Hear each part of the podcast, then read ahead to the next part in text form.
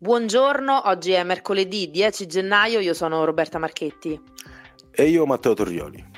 In questa puntata di Roma Today parliamo dell'incendio all'impianto di Malagrotta avvenuto il giorno della vigilia di Natale perché ieri la commissione Comafi è tornata sul posto ed è stata dura ma anche macabra. Vedremo poi perché la protesta dei residenti. E peggio di Malagrotta c'è mezzo cammino dove è allarme diossina dopo l'incendio di una discarica abusiva che si è verificato il 31 dicembre. A 10 giorni di distanza i livelli sono ancora più alti ed esplode la polemica politica. I consiglieri del Movimento 5 Stelle Stelle si chiedono che fine abbia fatto il sindaco Gualtieri in questa vicenda. Torniamo poi purtroppo a parlare di sangue sulle strade, si aggrava il bilancio dei morti dall'inizio dell'anno, uno scooterista ha perso la vita ieri a Guidonia dopo lo scontro con un furgone. Infine alleggeriamo i toni, c'è un nuovo capitolo della saga Totti Blasi, Ilari uscirà con un libro in cui racconta tante altre verità. Questa è Roma Today, la rassegna stampa di Roma Today in 15 minuti. Partiamo subito dall'home page di Roma Today che questa mattina in apertura ha un approfondimento di dossier, la nostra sezione in abbonamento, un articolo a firma di Ginevra Nozzoli sui top manager di Ama strapagati, ma uno in particolare che ha fatto esplodere un caso, stipendio da 225 mila euro nominato senza bando perché il caso Miliardi fa tremare Ama. Antonio Miliardi, 66 anni, è stato nominato due anni fa direttore delle risorse umane umane di Ama con una procedura quantomeno anomala, finita al centro di una querela contro il presidente della partecipata Daniele Pace, presentata a Corte dei Conti e Procura dal segretario generale di UGL Partecipata e Servizi Ambientali Stefano Andrini. Eh, ci sarebbe più di qualcosa insomma, che eh, non torna e questo caso sta facendo tremare il Campidoglio e i vertici Ama e ancora in home page si torna a parlare della centrale del latte di Roma, rilancio o chiusura, il piano per salvare marchio e lavoratori. L'addio di Parmalat ha dimezzato la produzione dello stabilimento, il calo dei volumi rischia di abbattersi sul personale, i nuovi vertici però promettono nuove strategie e investimenti a partire dal riassorbimento di un terzo del latte lavorato da Parmalat. Il tempo nel frattempo però stringe. Restiamo sull'home page con una cattiva notizia, questo ve lo diciamo immediatamente. Come sapete, Adesso è scattato il mercato libero, il mercato libero dell'energia e secondo uno studio di Assoutenti Roma sarà la città con le bollette più alte d'Italia. Trovate infatti questo articolo in un page con il mercato libero Roma avrà le bollette del gas più care eh, d'Italia. C'è stato questo studio andando a vedere il portale offerte di Arera sia per i contratti a prezzo fisso che per quelli a tariffa variabile per una famiglia che consuma più o meno 1400 metri cubi di gas all'anno, con poi il consumo medio. Bene, a Roma si pagano 2045 euro a testa per un consumo del genere in un anno, prima in classifica, ripetiamo, pensate la città meno cara è Milano con 1816 euro, ma lo stesso succede anche per i contratti a prezzo variabile, ossia quelli indicizzati dall'andamento del costo dell'energia. Roma anche qui detiene il primato con la bolletta stimata più cara di 1754 euro.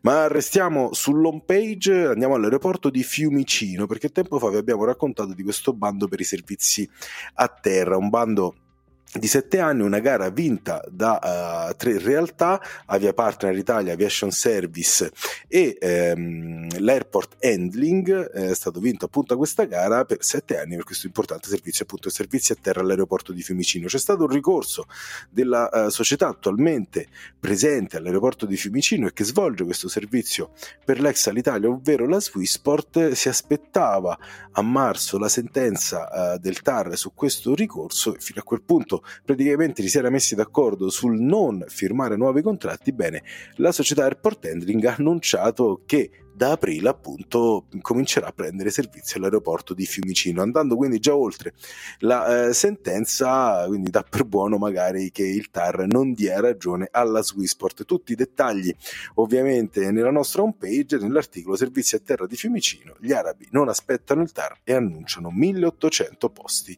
di lavoro. E eh, andiamo a chiudere la lettura della home con la questione degli ambulanti, ambulanti alle mani contro tutti, assessorato di partito Dipartimento non hanno fatto nulla per il nuovo bando. Abbiamo intervistato Andrea Alemanni, che è eh, presidente della Commissione Attività Produttive di Roma Capitale, eh, sulla questione appunto delle proroghe per gli stalli degli ambulanti, una serie di proroghe arrivate nel corso degli anni che sono andate in contrasto con la direttiva Bolkestein, quella che riguarda in pratica anche i balneari, eh, si andrà invece a bando a quanto pare nel 2024 sconfessando la legge sulla concorrenza approvata di recente dal governo Meloni, una legge che è stata anche bacchettata dal Presidente della Repubblica eh, Sergio Mattarella. Perché? Perché cita appunto una norma di un altro decreto del 2020 dell'allora governo Conte che permette una proroga automatica delle attuali licenze pensate di ben 12 anni una norma che non vuole applicare il Comune di Roma e che ha chiesto entro il 31 gennaio pensato a tutti i municipi di preparare un piano del commercio. Quasi tutti ce l'hanno fatta, ne mancano tre, ovvero quelli con più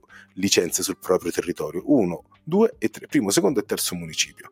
E su questo Andrea Alemanni ha attaccato l'assessora Monica Lucarelli perché ha detto in sintesi avete chiesto ai municipi un lavoro immane, specialmente per il primo municipio ad esempio che, solo, che da solo ha 1700 ambulanti, di fare questo lavoro senza dare risorse aggiuntive, senza un vero supporto dal, dal centro, quindi dal, dal Campidoglio. Ha attaccato un po' tutti dal lavoro fatto in dipartimento anche per una carenza di risorse a quello fatto dall'assessora eh, Lucarelli andando a difendere i municipi. Quindi andate a leggere questa intervista da Alemanni, Alemanni contro tutti, appunto, assessora del dipartimento, non hanno fatto nulla per il nuovo bando. Andiamo adesso ad approfondire alcune notizie e partiamo dall'incendio all'impianto TMB di Malagrotta avvenuto lo scorso 24 dicembre. Ieri, martedì 9 gennaio, la commissione parlamentare sulle ecomafie si è recata nuovamente sul sito del rogo e ad attendere i membri fuori c'era una bara con la scritta La morte della Valle Galeria e un paio di, stris- di striscioni per esprimere a caratteri cubitali la frustrazione dei residenti costretti a vivere nel quadrante per 30 anni associato alla discarica più grande d'Europa. Tra la prima e la seconda visita a Malagrotta, la commissione ha sentito l'assessore regionale ai rifiuti Fabrizio Ghera, l'ex patron del consorzio Cerroni, il direttore generale di Arpalazio Tommaso Aurelo e anche i cittadini della Valle Galeria ascoltati in commissione nel pomeriggio di lunedì 8 gennaio. Siamo preoccupatissimi, ha esordito così Massimo Prudente, presidente del comitato Valle Galeria Libera e non solo solo per le conseguenze dell'incendio. Per monitorare l'aria che respiriamo, ha continuato Prudente, abbiamo sistemato delle centraline nel territorio a Casalselce, in via di Malagrotta, Ponte Galera, in via della Pisana, misurano i valori delle polveri sottili e sono sempre elevati. Ci sono dei picchi davvero importanti che preoccupano i cittadini e ricordiamo anche che c'è un fascicolo di indagine sull'incendio divampato il 24 dicembre, lo ha aperto aperto la Procura di Roma per verificare se l'incendio abbia avuto un'origine dolosa oppure no e fondamentale per comprendere la natura del rogo sarà acquisire il materiale registrato dagli occhi elettronici presenti a Malagrotta. I magistrati al riguardo hanno già disposto il sequestro delle telecamere di sorveglianza e ulteriori accertamenti verranno fatti per capire le cause dell'incendio. Restiamo in tema di roghi, purtroppo aggiungiamo, perché torniamo a parlare di quanto è successo a mezzo cammino. Lo ricorderete, parliamo del rogo che c'è stato il 31 dicembre all'Alba, a largo Benito Iacovitti, incendio che si è scatenato da un una sorta di garage abbandonato da decenni dove c'era di tutto, comprese le bombole a gas che sono esplose, ferendo anche i vigili del fuoco accorsi sul posto. Bene, pensate, l'area di mezzo cammino è peggio di quella di Malagrotta dopo l'incendio e allarme e diossina, tanto che c'è stato anche eh, l'intervento del Movimento 5 Stelle, il gruppo capitolino del Movimento eh, 5 Stelle. Ehm, tra l'altro parliamo proprio dei dati eh, dell'ARP dell'ARPA che riguardano i giorni dal 2 al 5 gennaio e fanno emergere un fatto, la concentrazione di diossina è superiore a quella rilevata dopo l'incendio del TMB1 di Malagrotta nel pomeriggio appunto della eh, vigilia. E consultando la tabella sul sito dell'agenzia regionale si possono leggere dei numeri che fanno eh, paura, eh, questo tra l'altro ricordiamolo sempre un parliamo dell'ARPA, quindi eh, delle stime ufficiali, dei valori ufficiali che arrivano dall'agenzia eh, regionale. Chiede il Movimento 5 Stelle dove sia Gualtieri, lo chiede soprattutto l'ex sindaca Virginia Raggi, citando appunto i dati eh, dell'ARPA. Ci sono addirittura sette scuole nelle vicinanze e quindi è stato chiesto sempre al sindaco Gualtieri di bonificare l'area per salvaguardare appunto le scuole Fiore di Loto, il Giardino delle Stelle, Lupo Alberto, Pimpa, l'Asilo Unito Nati Oggi, Calimero e la Sergio Bonelli. Voltiamo pagina, parliamo di un'iniziativa politica che arriva a tre settimane dalla giornata della memoria che lo ricordiamo si celebra il 27 gennaio. Da Acilia alla Garbatella arrivano 21 nuove pietre d'inciampo. I sanpietrini commemorativi che ricordano le vittime del nazifascismo si stanno installando proprio in questi giorni in sei municipi. Un'iniziativa questa portata in Italia dall'associazione di Ada Chiara Zevi che insieme a un gruppo di storici, architetti e storici dell'arte con l'associazione Arte in Memoria mira ad accrescere la consapevolezza del passato attraverso appunto le arti visive, la l'architettura e la cultura storica. La memoria fa parte del patrimonio di ogni cultura, ma anche dell'umanità ed è bene ricordarcelo sempre anche camminando in strada. E torniamo ancora una volta a parlare di incidenti mortali sulle strade di Roma e provincia. Si chiamava Cesare Barone, aveva 61 anni, l'uomo morto in sella alla sua moto sulla Roma Fiumicino nel primo pomeriggio di lunedì 8 gennaio, del quale vi abbiamo parlato ieri. Era un agente in congedo e star del bodybuilding viveva con la famiglia a Torvaiani, che è la quinta vittima sulle strade di Roma. Come detto, era molto conosciuto nell'ambiente dei bodybuilder, aveva ottenuto anche degli importanti risultati a livello nazionale e internazionale.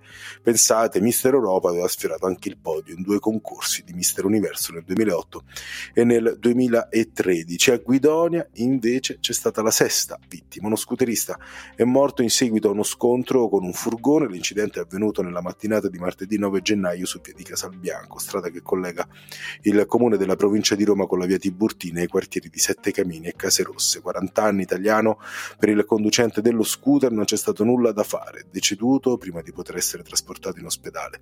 Sono stati gli agenti del servizio sicurezza infortunistica della polizia locale di Guidagno Montecelio a intervenire intorno alle 12 sulla SP28 bis, gergalmente nota come 48. E chiudiamo questa puntata con quello che è ormai un grande cult della città di Roma, ma non solo perché la storia ha appassionato l'Italia intera andando anche ben oltre i confini nazionali. Se ne è parlato anche sul New York Times addirittura e mi riferisco al divorzio tra Ilari Blasi e Francesco Totti. Era da un po' di tempo che non ne parlavamo più nel nostro podcast, ma oggi è doveroso farlo perché proprio ieri Ilari Blasi ha annunciato l'uscita del suo libro, un libro in cui racconta racconta altre verità sull'ex numero 10 giallorosso, ma soprattutto sul loro matrimonio e sulla fine di questa grande storia d'amore. Dunque, dopo il docufilm Netflix, eh, che ha fatto molto discutere, oltre eh, ad aver scalato la classifica Netflix italiana, ma non solo, per settimane, adesso arriva il libro, un libro che si chiama Che stupida la mia verità. Questo il titolo, annunciato con un lungo post su Instagram da Ilari Blasi. E se qualcuno eh, se sta pensando che ormai sulla loro storia si sa fin troppo, dovrà ricredersi a quanto pare perché Ilari Blasi promette un finale inaspettato, quindi eh, chissà cos'altro di nuovo ci sarà eh, da scoprire sulla loro relazione, nessun commento ovviamente eh, almeno per il momento da parte di Francesco Totti continueremo senza alcun dubbio a vederne delle belle, in questo caso a leggerle. E nel frattempo eh, si leggono però molti commenti ma soprattutto molte critiche nei confronti di Ilari Blasi sui social in molti eh, si sono scagliati contro la conduttrice accusandola di star esagerando, soprattutto eh, nei confronti dei figli che già hanno dovuto vedere certe cose in un docufilm e adesso dovranno anche leggerle in un libro. C'è chi l'accusa di far cassa su questa storia, su questo matrimonio finito, eh, chi di essere poco delicata. Insomma, a quanto pare, dopo il docufilm che sembrava aver messo in cattiva luce Francesco Totti, eh, con questa eh, uscita del libro sembra che il capitano stia recuperando terreno e in qualche modo agguantando eh, la sua ex moglie a centrocampo. Queste erano le principali notizie di oggi, mercoledì 10 gennaio. Roma Today torna domani mattina, sempre dopo le 7.30. Potete ascoltarci gratuitamente sul sito e app di Roma Today, Spotify, Apple Podcast e tutte le principali piattaforme audio. Avete ascoltato Roma Today, la rassegna stampa di Roma Today in 15 minuti.